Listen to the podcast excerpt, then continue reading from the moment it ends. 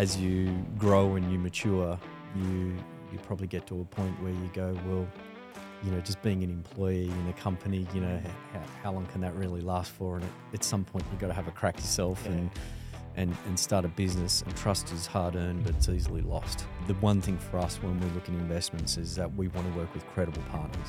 It would be highly, highly unlikely for us to work with a, a group or make an investment on behalf of our clients into a group that we had no idea who they were and they just sort of came off the street. Did you ever think you were going to be an entrepreneur? If you asked me that question 10 years ago, I probably would have said no.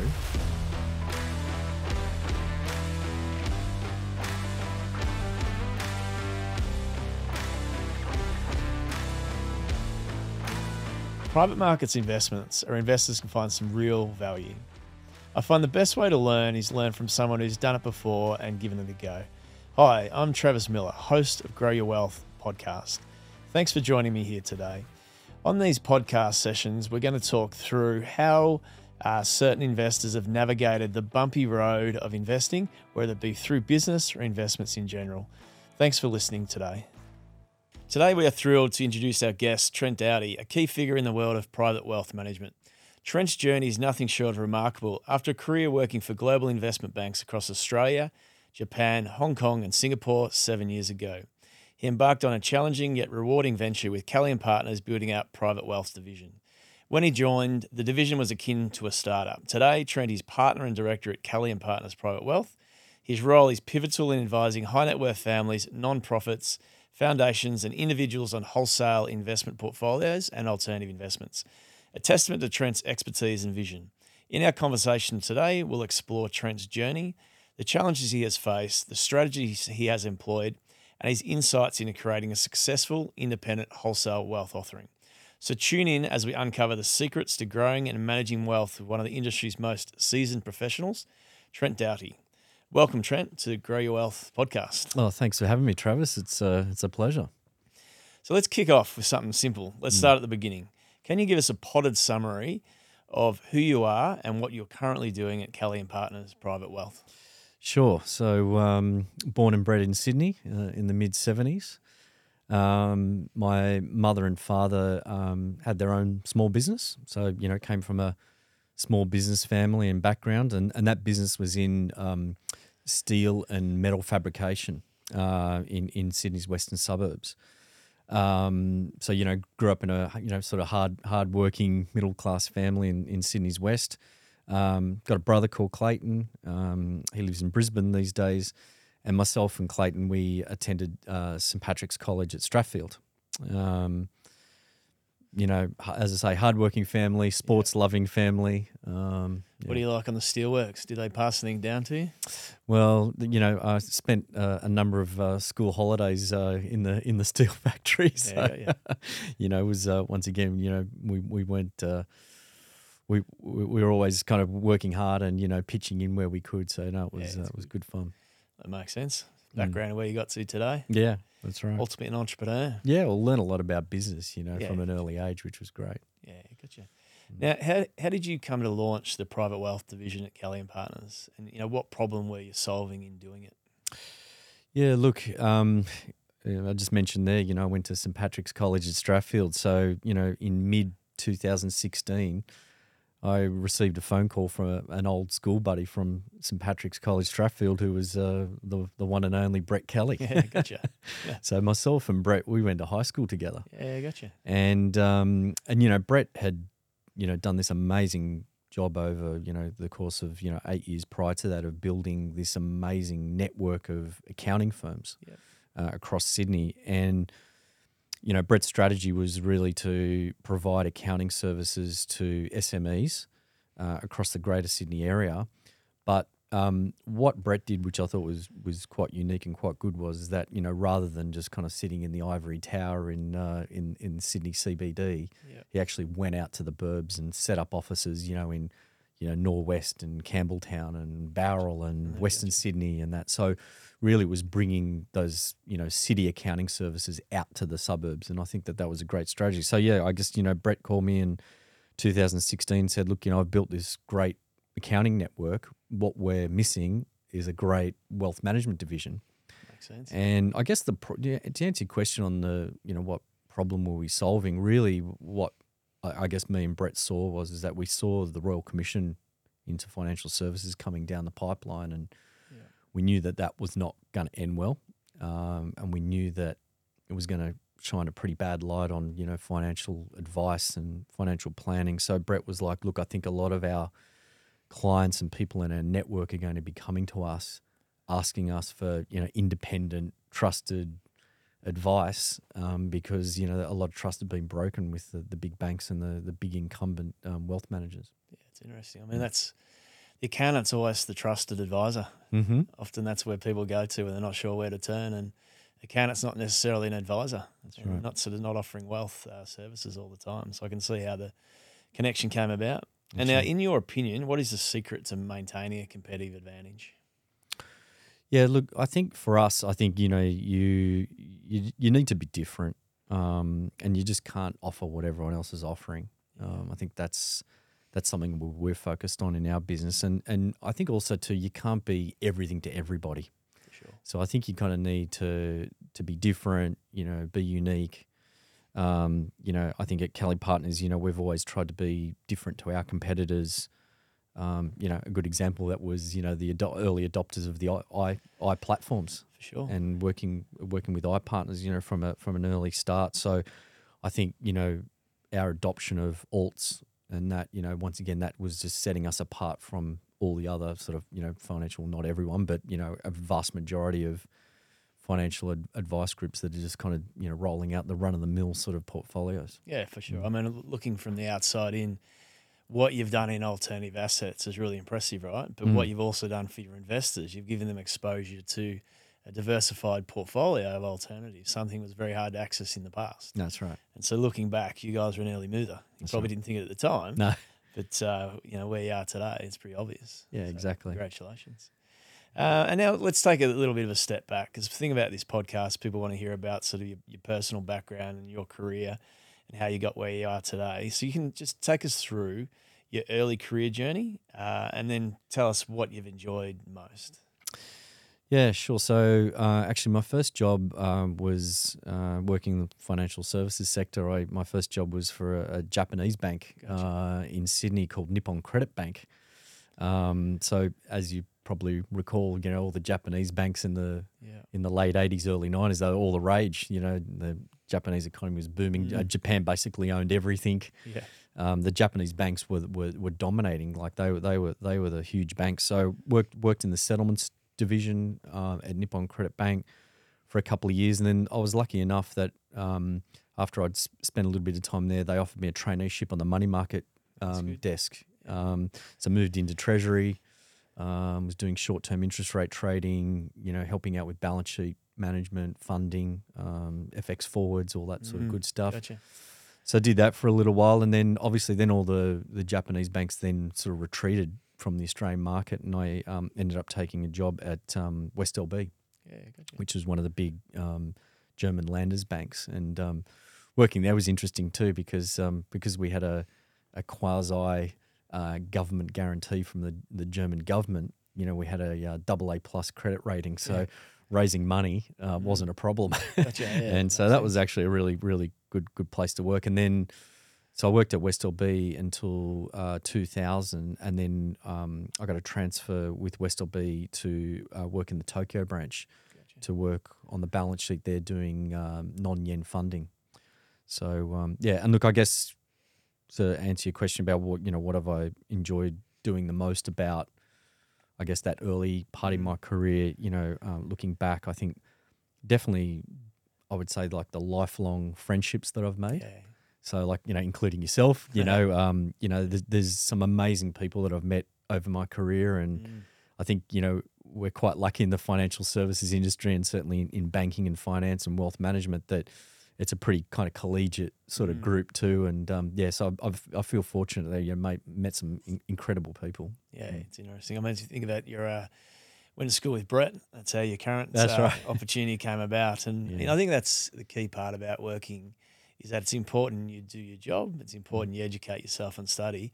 But I think it's very important you allocate time to catch up with your mates, your friends, your family, because that network is critical, right? If Absolutely. you think through your contacts now, a lot of those are people you met in your first or second job. I'm sure you're 100%. speaking to people you work with at West LB. Yeah, no, I do, and you know, even even guys and girls I, I was dealing with in the sort of you know mid mid nineties, um, you know, money market trading or trading Mm. FX forwards, and that you know, we still catch up for lunch every now and again, and you know, yeah, it's it, it's really good. Know, the other thing I think that's interesting in your career is starting in rates. Yes, I spent part of my career in rates. So I just think it's just critical to understanding financial markets, understanding yield curves, and just understanding rates in general because they're, they're applicable across all asset classes. So I think it's quite, you probably didn't mean at the time, but starting in money markets and getting opportunity rates, I'm sure it's helped you a lot, Nah, particularly in this alternative space. Uh, it really has, yeah. And look, I think you know, as you say, great building blocks Mm. and you know, understanding how bond markets work and funding and all that. Yeah, that's that's obviously critical. Yeah, got you. And now, can you share with us two or three pivotal moments that led you where you are today? And it can be personal, it can be career, just a couple of things that turn the dial and, you know, Yeah, look, I, I think probably in career, I think probably the first one would have to be, um, you know, when I was in year eleven at, at St Pat's, that they they said, look, you know, they asked all the students to do a one week of work experience, and I thought, oh, what am I going to do? And um, so I spoke to a friend of mine who um, was was um, involved in money market trading and, and broking, and um, so he arranged for me to spend a, a week on a uh, smoke filled cigarette Yeah. smoke filled uh, bank bill trading desk with a, a, a company called Harlow Butlers, which were like a you know interbank uh, interbank um, broker. Yeah. So um, spent a week there. Um, I just love the fast pace, you know, the noise, and um, you know, obviously at, at the end of every day they go to the Oxy and have a couple of Ah. So that that was quite Gotcha. appealing. So I think that was kind of a, a, pivotal moment in terms of like deciding what I wanted to do with my career, and you know, working in in in sort of banking and, and the financial sector was something that appealed to me from from that sort of point from Gotcha. from you know that age. And then i guess probably the other sort of i guess two pivotal moments were was one in uh, when i was in tokyo uh, west lb did a restructure and was made redundant and i took a job with citigroup uh, private bank in hong kong and so that's where I Yeah. switched from trading and global markets to private banking and wealth management. So I, I look back and that was a, you know, never look back and sort of Yeah. just s- always stayed in wealth management from from that Mm. point forth. And so that was great. And working at Citigroup was amazing. That was that's such a great company, and um, you know I learned a lot about that. And I guess yeah, probably the final one was you know when Brett Kelly called me up and Yeah, sure. you know, asked me to join um, join Kelly Partners, and I think that's also been really pivotal uh, pivotal in in my career. In that, you know, going from an employee working in a big bank Yeah. to then going and working, as you said, it's almost it was a startup basically. It was a fresh Yep. piece of paper. Um, not only did I learn a- learn a lot about running and starting a small business, but I think I learned a lot about myself too. you know, because when you're just in the you know that sort of comfort zone of being an employee, and then all of a sudden you just take the leap and leap of faith, and then you're just on your own and you you you sink or swim. Um, you find out a lot about yourself too. So the funny thing about small business, if you don't make money, you don't have a job. That's it. you, you don't have a business. exactly. Yeah, I mean, I think interesting your background. Mm. A lot of the advisors I've known over the years, the really good ones, are ones that have that institutional background and experience, hmm and then they then apply it to their wealth management industry. So they've kind of got the full, the full circle of knowledge, um, you know, across that sort of different types of uh, markets investors. I agree. Hey, if you're enjoying this, please subscribe on whatever platform you're using. It helps us build a community. We want to educate investors, and this is what it's all about. I start talking about you. See, you've mentioned Brett. Yeah. uh, as far as you know, people have influenced you, is Mm. there one or two others? Obviously, it sounds like your parents are pretty influential early Mm. days. So it sounds like entrepreneurs ran their own business. hmm Can you give us one or two others that sort of were important to you? Yeah, look, yeah, definitely my parents. Yeah, I, I think you know my, my parents instilled that sort of hard work uh, ethic into me from a, a very early age, and I watched you know dad getting up early every morning and working till late, and you know um, running the business. So yeah, that they, they were excellent Mm. role models for me. Um, I remember dad also, you know, when I was um, pretty pretty young, he, he handed me a um, Dale Carnegie's book, you know, Yeah. how to win friends and influence people, and said, you know, read that. That'll that'll help you a lot in life. Yeah, it's good. Um, so that's a that was that was good. And look, probably the other people who've been very inf- influential in my life, I would say my uncle. Um, he was the CEO um, of Sebel Furniture, which is now GWA. Um, which um, you know he's a pretty handy golfer as well. He was Yeah. he was responsible for getting me involved in golf, but um, he taught me a lot about business and and being able to deal with people and, and senior executives. And um, you know he was a great great role model as well as as well as my parents. And probably yeah, obviously Brett um, at Kelly Partners has been um, influential in you know helping me start Kelly Partners Private Wealth and sort of guiding me and leading me through that. But I would also say Kim as well. So Mm. Kim Lim, who was one of the original partners um, in Kelly Partners Private Wealth. So I wouldn't have been able to build that without her as well too. So she's been very influential as well. Yeah, that's good. Mm. So you mentioned golf. So Mm. how's the golf game going? You any good? Um, it could always be better. Yeah. yeah. you know, I got a lot going on, so unfortunately, you know, I don't, uh, I don't get to play as much as I'd, I'd like to. But Yeah. um, you know, any, any day out in the golf course is better than the office. Gotcha. How- important is golf to the career? You reckon?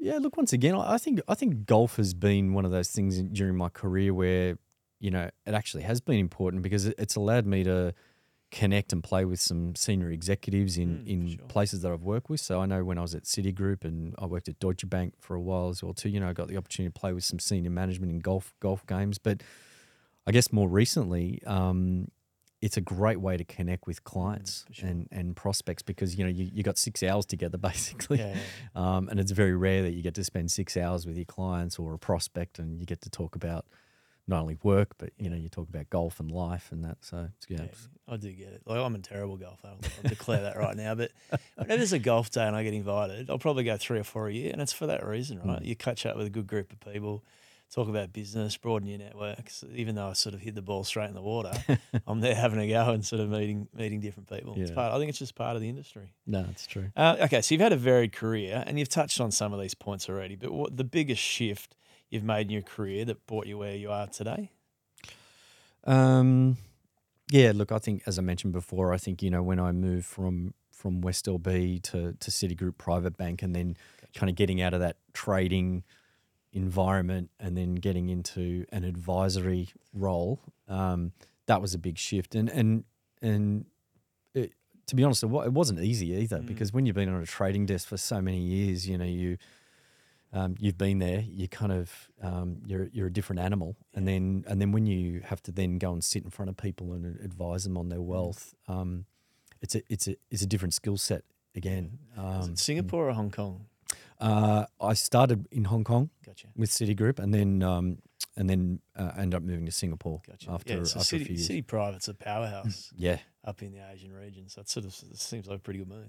Well, the the thing that amazes me, you know, having worked in the private banking industry in Asia, when I came back to Australia, I was just absolutely astounded at just how far behind Hmm. Australia is. Like the private banks in Australia, Yeah, like gotcha. just so far behind. Um, they were just light years a- a- ahead in terms of products and platforms Yeah. and reporting and banking systems and everything. And um, yeah, I think you know we're starting to, to the private banks in Australia are playing a little bit of catch up now, but they're still way behind where Mm, a UBS or a you know um, sure. a Citigroup private bank or, or you know some of those um, large private banks operating up in up in the Asian region. But yeah, Yeah, there's a bit. There's, there's a lot of it's technology gap down Mhm. here, right? Like it's just Mhm. there's not the technology and platforms to support multi-asset, multi-currency type investors. Um, but obviously, you're solving some of that with the iPlatforms uh, exactly. for alternatives. So That's it. you're on the path. Uh, okay, now so let's, let's talk about things like bumps in the road, right? So Mm. often, you, you know, in, in our industry, you need resilience. Mm. You're always going to take hits. It's sort of how you move on. Do you want to give us two or three examples of bumps in the road and sort of how you got over it and what were the learnings? Yeah, look, I uh, yeah, look, it's it's it's a tough question because I think you know, yeah, there's yeah, look, I you there are bumps in the road, and yes, you learn from your mistakes, and um, you know, I think not all of my career decisions have been been great. Um, in hindsight, I probably look back and wish I would have stayed in jobs or roles longer than I did. So, um, so I mentioned I, you know, I was working with Citigroup Private Bank, which was Citigroup was a fantastic organisation, and then I followed, I followed a, you know, um, a, a guy who was sort of running Citigroup Private Bank. I, I followed him when he became the CEO of, of Deutsche Bank Mm, Private Wealth gotcha. in, in Asia, and um, you know, he was a fantastic guy to, to work for, but you know, I sort of left the company to follow him. And in hindsight, maybe that wasn't a great move. So uh, probably the bumps in the road for me have, have been, you know, maybe some poor career decisions, but you know, it all led to other things as well too. So not not disastrous, but you know, I think um, I think looking back, you know, having some spending some extra time in in some places would have been good. And I think also too, you know, bumps in the road. Look, when we started Kelly Partners Private Wealth, you know, we went down a lot of rabbit holes, and there were a, a lot of bumps because we just weren't sure exactly, you know, how we wanted to, to be and how it was going to look and how people were going to take it. And then we, you know, we were using this platform and then we changed to that pl- Mm. platform. So it's been, you know, this process of sort of, you know, yeah, learning from your mistakes, you know, going down rabbit holes, coming back out and, you know, um, and, and just doing that. So luckily I can say I haven't had no major bumps Mm. in the road, but, you know, a couple of small ones. Yeah, I mean, Mm. I think that's part of the key of an entrepreneur. You got to make decisions, Mm-hmm. and you make them, and they'll be wrong. But once you've made them, you kind of got to get on with it That's it. and just sort of think about: Do I have to make another decision? Do I progress where I am? No, correct. But given where your business has got to, you've Mm. clearly got more right than you got wrong. Yeah. And on the positive side of it, one or two things that uh, you know about what's the two best things you've done? Yeah, look, I think um, you know, obviously, once again with with Kelly Partners Private Wealth, you know, we've now built it, you know, to a to a great business. It's growing. You know, we've we've now got four partners in the business, um, which is which is great. So we, you know, that's that's growing and building, and um, so that's been a, a, a great success story so far. And you know, we've still got big plans in terms of Mm. what we want to do and where we want to get to. So that's been a real positive. And um, yeah, look, I think probably the the other the other real positive, um, you know, um, in terms of what's worked is, and I certainly encourage a lot of young people listening to the podcast to do this. But I think my time working in Asia Yeah. and working overseas was uh, absolutely invaluable. So I think if anyone ever gets a chance to work in Asia or London or you know um, the US um, or any sort of you know financial center, they should absolutely jump on that because uh, you know you you not only learn a lot of different skills in terms of how business is done in those other countries, but I just learned so much about other, other cultures Yeah, and sure. and in particular Asian culture and how Asian culture does business and how the Chinese do business differently to the Japanese and and that. So yeah, I think that that was um that was a that was a big Yeah. positive. Oh, that's a good call. I was up in uh, Mm. Singapore about six weeks ago, and there's a lot going on. Oh, yeah. like, there's a lot of money flowing through there. There's a lot of interesting things happening, and I had a lot of interesting conversations. So I think, yeah, as a younger generation, I think uh, it's probably worth you know worth a visit. Definitely. Um, and now, sit on the entrepreneur side of things. Do you think? Did you ever think you were going to be an entrepreneur? Um, if you asked me that question um, 10 years ago, I probably would have said no.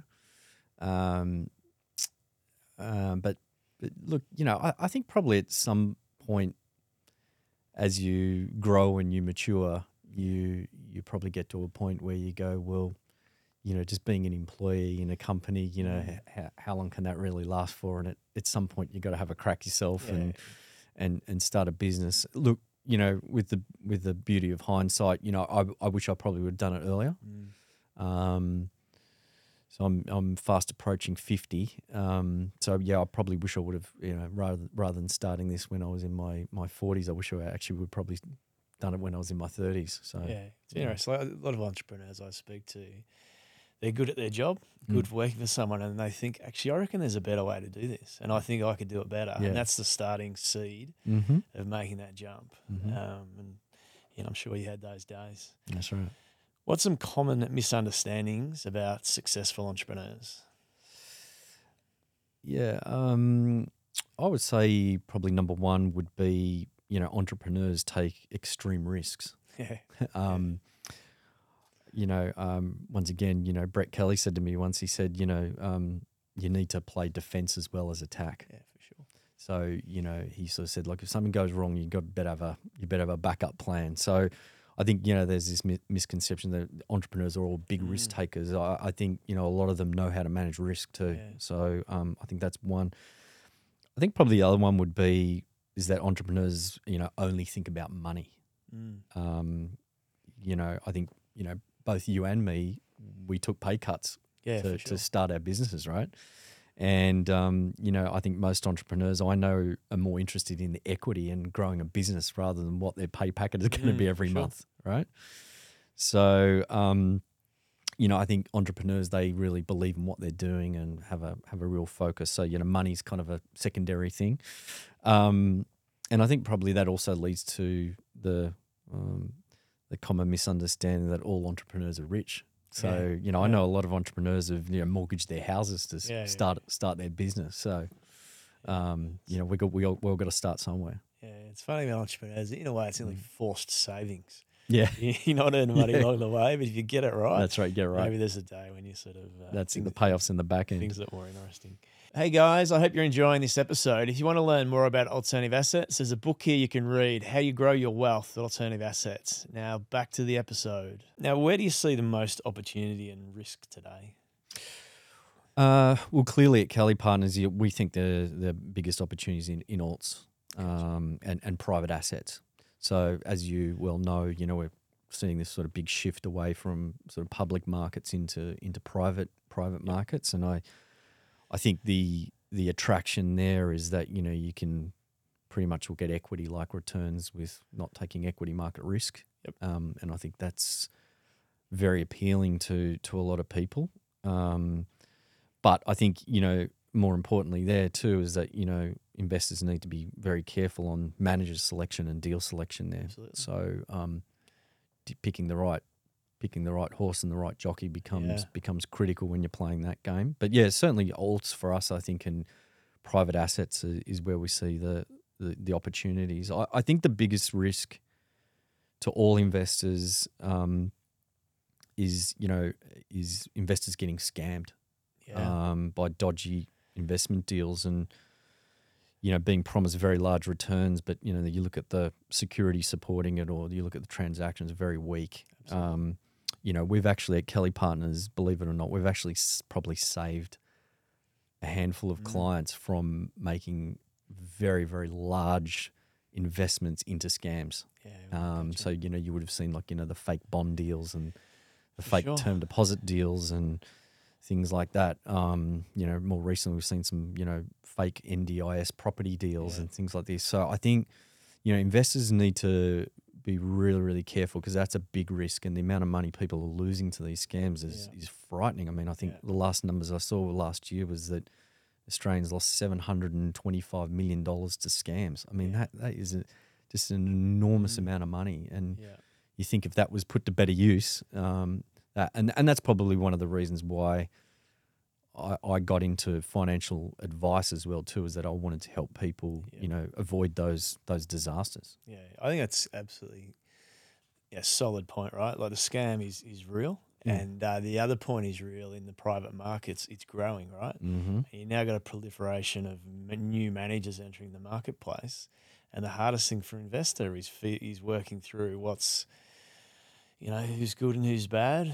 Uh, and it's Mhm. a big challenge, right? And Yeah. that's why having interposing someone like yourself and your business, a lot of your role is just feeding out, getting rid of the, the noise to Exactly. find the, the good managers. And that's what at, at, at times at iPartners, what we're doing. We're just assessing deals constantly Mm-hmm. because you've got to filter through a lot of garbage, to be honest. Yes. And the garbage is growing, so Oh. the job's getting harder. Um, but it's, you know, it's still it's it's critical, you know, have those people in your corner. Yeah, And I think that's what you're bringing to Kelly Partners, which is good. yeah, agree. Now, what are your tips for driving long term wealth?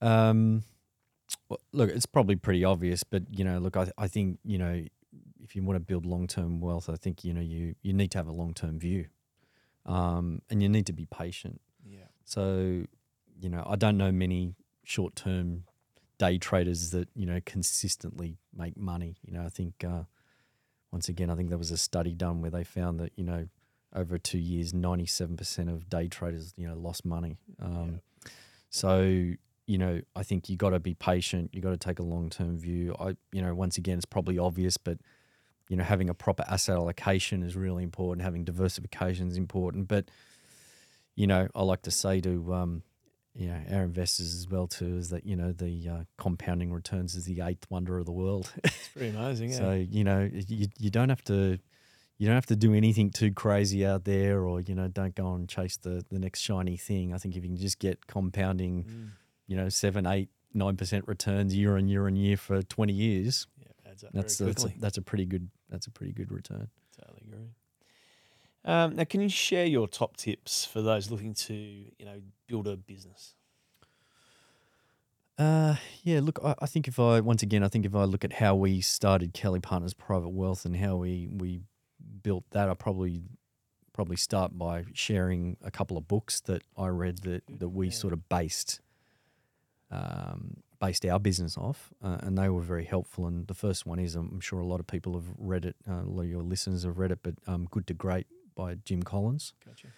Um, that's a book that you know I guess our, our entire firm embraces and, and uses and, and refers to. We refer back to it as well. Um, but that was a book that we sort of you know a- adopted from the start that we would use as a bit of a a bit of a template. And then I think there's another book that we've used post that um, is a book called um, Scaling Up um, by Verne Harnish Yeah. which really gives you some great pointers in terms of how you can scale your business up.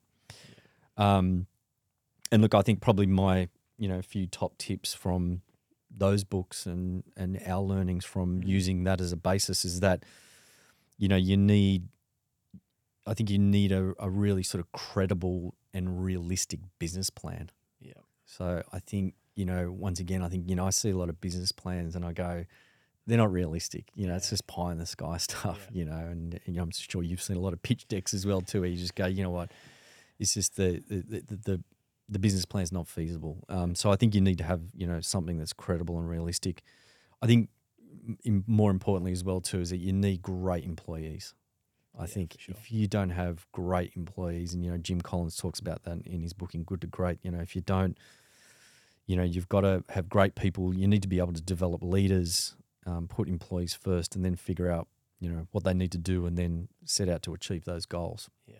Um, and I think you know Jim Collins also talks about you know companies slowly building momentum and building that towards greatness. So he talks about the fact that you know it's not just one event Mm. that makes your business scale up or get big. It's it's a lot of little things over a long period of time. So, you know, the old saying is, you know, you uh, takes you a couple of years to to you know um, build a, a- good business. It takes you ten years to build a great business. So, what we've been focusing on at Kelly Partners to scale up and build our business is just just doing little things Mm. you know, every day, every week, you know, just chipping away and just getting singles, Yeah. you know, not trying to hit a six. And, um, you know, all those things add up over time. And I, you know, I think with employees and management and leaders, you know, you need disciplined people. Yeah. You know, you got to have discipline in what you do. Uh, otherwise, they're going to drag the organization down. And, you know, we, we also spoke about embracing technology. Yeah. So I think you know um, top tips for you know looking to level up in business. I would say you know absolutely you've got to you know got to uh, embrace technology, and that's something that we've done in our business really effectively. Is use Yeah. technology as much as we can to scale up. Yeah. That's some really good points. I think Mm. that the idea of sort of equivalent of, you know, one day at a time, one Mm. step at a time, hitting singles is so critical because Mm. as an entrepreneur, you can get overrun, right? Mhm. It can all it can all become too much. You Yeah. just got to bring it back to what am I going to do today? What's my path? And I'm just going to stay on it and keep sort of chipping forward. Yeah, exactly. That's the uh, very good. Uh, and it's back to stay on Kelly and Partners. So Mm. as a business, you've mentioned what you do differently. Alternatives obviously a big part of the game. and Yeah. you're doing that really well. Is there anything else you do differently and why? Yeah, look, once again, when we were starting the business, you know, um, myself and Brett and Kim sat down and we um, we went through the whole blue ocean strategy Yeah. um, book and sort of ran that that whole exercise as well. That was another another book I can recommend to people to read. But you know, the blue ocean strategy is you know, yeah, look, looking at finding areas in in terms of where we can play and you know, avoiding the red ocean where everyone else is playing. And and look, to be honest with you, like I mean, we we do get to see a lot of clients' portfolios from competitors and other financial advice groups and that, and and you know what what we see is that you know there's so many people out there just doing the same thing, and it's all sure. cookie cutter, and you know it's all like it's all very similar, you know, Mm. all similar asset allocations and all similar products, and Yeah. you know everything's kind of very it's all very unsophisticated Mm. stuff. So I think what we've we've tried to do, obviously, with with iPartners and and the iPlatforms technology is, you know, really create something that is is different. You know, um, we're looking at building that up and building it out. Um, but yeah, just just being able to offer something different to investors and something that's a bit more cutting edge, uh, I think is you know um, is what we're really trying to do. It's interesting you say that. My uh, my parents went and got a financial plan the other day, and I said, "I bet I can tell you what it says." yeah. and I sent it across to me. It's got a little bit of equity, a little bit of fixed income, a little bit of international. It was kind of which you know what was probably maybe the right portfolio for them, but it is. There's a lot of cookie cutter out there. yeah. uh, and you know a lot of high net worth investors looking access to something different. Yeah. That's, that's what you're bringing. Yeah, and I think you know when w- with asset allocation as well. Like, I mean, that's something we we do firmly believe in. But once again, I think you know there's a lot of investment advisors out there that are just kind of running off the Morningstar asset allocation or the you know the the asset allocation that you kind of just get from you know the big research house. I think where we've tried to be different is that we're super aggressive on on tactical tilts. Yeah. So, you know, we could see the interest rates were clearly going to be going up. So we were just like, you know what, zero property. Yeah, You know, gotcha. we're zero infrastructure. We're zero long duration Mm. bonds and long duration assets. So like we didn't go, oh, we're moving from, you know, a 10% allocation to eight. yeah, It was like, no, we're just out. yeah, And, and makes same sense. with like fixed rate bonds and that. We're just like, we're, we're out. Like this is, uh, you could see, you could see the, which way the train was going. So I think, you know, we're we're very aggressive in terms of you know um, not not afraid to change portfolios radically if we can see something coming. Sounds good. Mm. Now this could be in a personal context or work, but Mm. what do you look for in an investment? Um, look, I think we touched on it a minute ago when we were talking about you know people getting scammed. Um, you know, I think the the one thing for us when we look at investments is that we want to work with credible partners. Gotcha. That's like absolutely key for us. Um, and once again, probably one of the reasons why we chose to work with with iPartners um, was that you know there's just credible people involved. But but that goes across for all the asset managers that we work with. They're just good people. They're honest. Um, they've got the runs on the board. They've got the experience. Mm. So you know it would be highly highly unlikely for us to work with a, a group or do make an investment on behalf of our clients into a group that we had no idea who they were and they just sort of came off the street. Yeah. So we do a lot of DD around the people involved. Um, I think also too um, we uh, we invest into a lot of uh, the products that we offer our clients. We invest in, into them ourselves. So you know we, we always hear about you know skin in the game and Yeah. and that you know um, that that's a big part of what we look at as well too. So once again, not only a manager having skin Yeah. in the game, but us as a firm, you know, am I putting my money in or would I put my money in? If the answer is no, then we, Yeah. you know, what's the point of showing it to our clients? Easy DD question, isn't it? Would Easy I DD. personally invest? Correct. Um, I think the risk return profile just has to stack up. So once again, you see a lot of deals and you just go, you know what, the, it's too much risk for a little return. It's not, it's not worth it. And um, yeah, just you know, I think that's um, that's a big key for what we do as well too. Just making sure we're maximising returns for the risk we're taking. Gotcha. Makes sense. Mhm. Hey, if you're enjoying this, please leave a review. It's really important to us. We're trying to build momentum around education, and better reviews will get more people coming and listening. Now, what's been your best investment?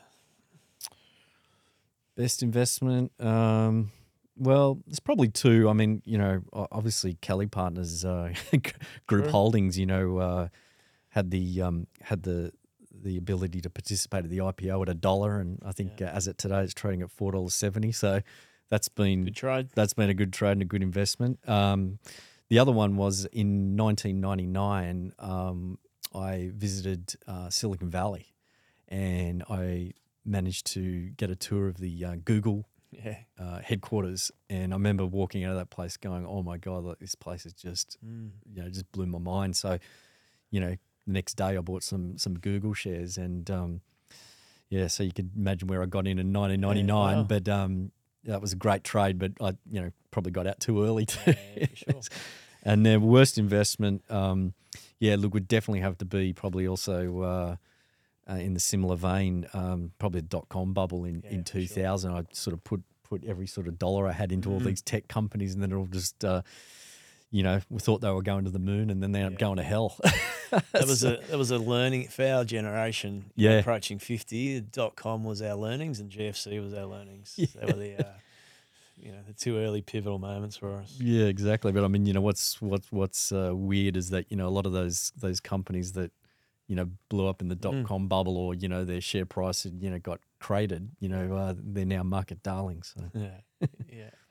Uh, now, what legacy are you living and leaving? Yeah, look, um, look, I'd have, I'd have to say leaving a, a, a positive impact on the communities and you know other people is is probably more. Well, I think it is more memorable than money and tangible object objects and things like that. So, in terms of how am I living that, um, I think you may be aware I'm I'm, I'm involved in a uh, a community based uh, charity called uh, Mongrels Men Health for and sure. Wellbeing Yep. with um, Tim Hewson. So um, that's sort of a men's mental health um, uh, movement that I, I got involved in, and you know I think yeah probably living living a legacy there in terms of just want to give back to the community. You know, men's mental health is a real thing. You know, there's so many suicides from from young men. Um, if I can do a little bit to kind of help that, um, you know, that's something I would I would like to to to leave. And and look, I guess um, a question I'd probably ask myself about the legacy I'm leaving is, you know, when your physical life ends, you know, how do you want to be remembered? Yeah. Um, so you know, what you do, um, what you do hope is, you know, what are people going to say say about you, and you know, your lasting impact that that you've made. You know, your work, your accomplishments, your relationships, your kids.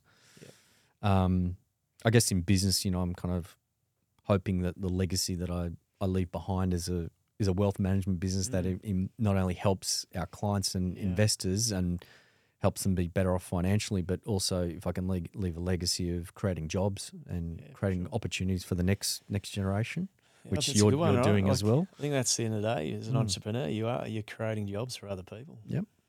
So I think that, that that's that, and I think you know, um, in personal life, I- obviously, you know, I want to leave a legacy to my kids, but once again, you know, it's probably rather than thinking about it in monetary terms, you know, I, I just want to, I just want to give my kids the opportunity and the pathway that I had and, uh, as a kid. Um, and once again, you know, you hope that for, for every kid that they get they get a chance in life and, and an opportunity. That sounds good. Mm. Very good. Um, now, what do you believe the keys to success and why? Um, I put honesty and uh, Mm. trust right up Yep. right up the top, and you know, without that, you know, you- really don't have anything. And and in particular, you know, um, in, in in our business, I think, you know, trust is absolutely everything. You know, you, you, your clients are putting millions of dollars with you, and you know they have to be able to, to Yeah. trust you. Um, so that's a that's a big thing, and and and not only at work, but with your family and your friends as well. You know, you want to have honesty and, and trust in all your relationships. But you know, um, my dad said to me very early on too. He said, you know, uh, trust is hard earned, but it's easily lost. Yeah. So you know that's a big thing. Um, you also mentioned too before. I would say, you know, a key key one key to success would be you know resilience Yeah. and perseverance, you know, in business and in life again, you know, facing challenges, learning from mistakes, you know, picking yourself up up off the canvas, Yeah. you know, pressing on. I think goal setting and planning is also really important. I, I meet a lot of people who just that they haven't even bothered to write it down on paper. Yeah. Um, uh, I was guilty of that myself. Um, and, and, you know, I think when I joined Kelly Partners, Brett said, you know, show me all your goals and your your planning and you know with your personal life. And I was like, I, I've written that Yeah. down, you know. So I was like, you know, I sat down and I wrote it down. I was like, okay, you know, this this is good. So I think I think you know b- keys to success. I would say, yeah, you just just setting some clear, achievable goals and goals and directions. You know, developing a, a plan and staying focused and. I think finally, for me, once again, this is something we drum into everyone at, at Kelly Partners, and that is con- continual education and reading. Yeah. So, um, so you have a guess what the average is of you know how many books uh, the average Australian reads per annum? Uh, three? One. Is it really? Yeah. Wow. Yeah. So, so you think of that, you know, average Australian reads one book per annum. Um, so if you if you actually read three or four, you'd be you know Mm. three times three times four times smarter than everyone Yeah. else. Yeah. But I mean, you, look, I, I think you just in business and in life, you look, you do learn a lot from continual education, but but but also reading reading books and. Um, obviously, everyone who's listening to, to this podcast should uh, read "Grow Your Wealth Faster with Alternative Assets," uh, written by none, none other, available on Booktopia. Yeah, that's good. Mm. I mean, that's it's, it's it's your point's absolutely fair and correct, right? In that Yeah. ongoing education is critical. Mm. That's what this podcast is all about. That's Yeah. what the iPartners business is all about. That's why I wrote a book about investing in Mhm. alternative assets. That's why I've done too many degrees and, and all sorts of things, right? But I love studying. But I just think it's critical, right? Yeah. It doesn't matter where you are in your investing cycle. The Mhm. more you understand about investing, the better informed you are, and the best, better decisions you'll make, and the lower the probability you ever get scammed. Like, it sounds like you're the front line of protecting investors on. So I think it's very, very good points. Now, getting towards the end, we go into Yep. a couple of quick fire questions, Mm. one word or short answers, Mhm. and some you might have touched on earlier. But what was your first job? Yeah, I mentioned before, you know, was at uh, Nippon Credit Bank, but actually before that, my very, very first job was I worked for a bookie out at the horse Yeah, wow. races. Yeah, Yeah. That's pretty good. yeah, it was good. Uh, what's a piece of advice for your younger self? Uh, read more, Gotcha. What motivates you most as a person? uh, making my family proud. What's the most important skill for building wealth and why?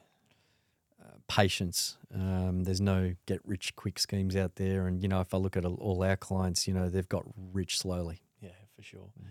What's the most important habit for building wealth and why? Um, control your spending. Uh, invest, invest, invest. Yeah. what is your definition of sustainable success? How are you achieving it? And how can others? That's a tough Three question. questions. That's a tough question.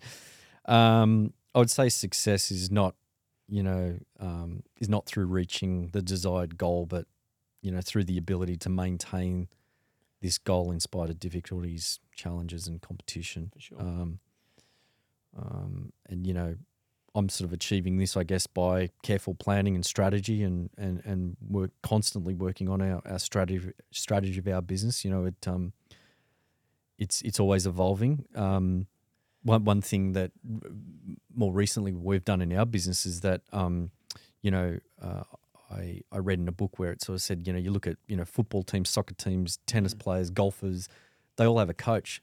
So Yeah. why don't you have a coach in business? yeah, true. So we're actually uh, uh, working with a business coach at the moment just to help us take our business to the next level. But yeah, That's brilliant. yeah. When you're not working, we know possibly golf, but you maybe throw something else at us. When you're not working, how do you like to spend your time? Uh, yeah, obviously, yeah, golf uh, is a big, big part. But uh, look, outside of that, I, I love to cook. Um, I think my family are absolutely sick and tired of me cooking a barbecue. um, Quality food. but though. I love it. um, but yeah, look, I, I just love spending time with Kim and, and, and our kids as well. That's brilliant. Mm. What's the biggest mistake people make when it comes to building business and why? Um, well, the old saying is, you know, businesses don't plan to fail; they fail to plan. Is is is, is true. So I think, yeah, you know, having a, a great business plan and strategy, I think, is is key. Um, but as I just said, like I think that business plan has to be always evolving, and you always have to be checking in on it and changing it and and and doing that. So, um, you know, I, I, as I mentioned before as well too, I think you know the people involved in your business Mm. is absolutely critical. You know, I think if you've got toxic people in your business, they're just going to drag you down. So you got to have the right people on the bus, um, uh, and um, you know, I think you could probably say the same for incompetent management as well. Yeah. You know, you got to have you got to have great management, and I think, you know, um, I'd also say say as well. I think you know. Good, good businesses starting off. I, I think having a, and I've seen this at Kelly Partners, chartered accountants, having a great accountant in your corner is is very very critical because they can guide you and and help you as well too. So you know, um, getting that sort of forward looking advice from a good accountant is, is, is also very handy. I understand. Yeah. Very good. And now to summarize and wrap things up, Mm. what are your key takeaways and must do actions for investors? Well, of course, I'm going to say uh, seek out a good, uh, really good investment advisor. um, but no, honestly, I think look, you know, investing is is complicated. It's complex. Um, most people probably do need some level of professional help um, and guidance. So, look, I think probably the key takeaways I would share is that you know, um, you know, diversification, asset allocation is is absolutely key getting that right, you know, can make a big difference to your portfolio, um, you know, and helping spread risk. I think informed decision making is Yep. just, you know, we spoke about that. Like just, you know, a lot of people don't don't know about lots of different things when it comes to making investments. So I think, you know, um, you know, having informed decision making is, is you know very critical to su- successful investing and, and staying educated, continually updating your knowledge uh, is definitely definitely important. Um, Long term perspective, as I say, there's so much noise in financial markets, right? sure. Like yep. got this 24 hour news cycle. You know, you got to be able to block out the noise. So don't make knee jerk reactions. So, you know, one of my clients called me, you know, recently, you know, when when things were kicking off in Israel, I was like, you know, sell out of everything. I was just like, just just just cool your jets. So, you know, we just um, you know, I think, you know, no don't don't sell out at the lows because you know when you're selling out at the lows, that's when the smart money's buying. So I think you know, yeah, just just being being patient um, is, is critical um, and resisting the urge to make you know um, snap decisions. Yep, that's brilliant. A couple of those books you've mentioned I haven't read, so I think uh, I'm going to go and buy those and Mm, educate myself the next few weeks on those. yeah, But uh, thanks a lot for coming in. If anyone's interested in finding out more about Kelly and Partners Wealth Management, uh, visit kellypartners.com.au. Thanks again, Trent. thanks, Travis. Look, I really appreciate you having me on the show, and um, you know, thanks to yourself and everyone at iPartners. It's been a, a great partnership, and um, you know, we look forward to working with you guys into the future. Very good. Thank you. Hey, if you're enjoying this, please leave a review. It's really important to us. We're trying to build momentum around education, and better reviews will get more people coming and listening.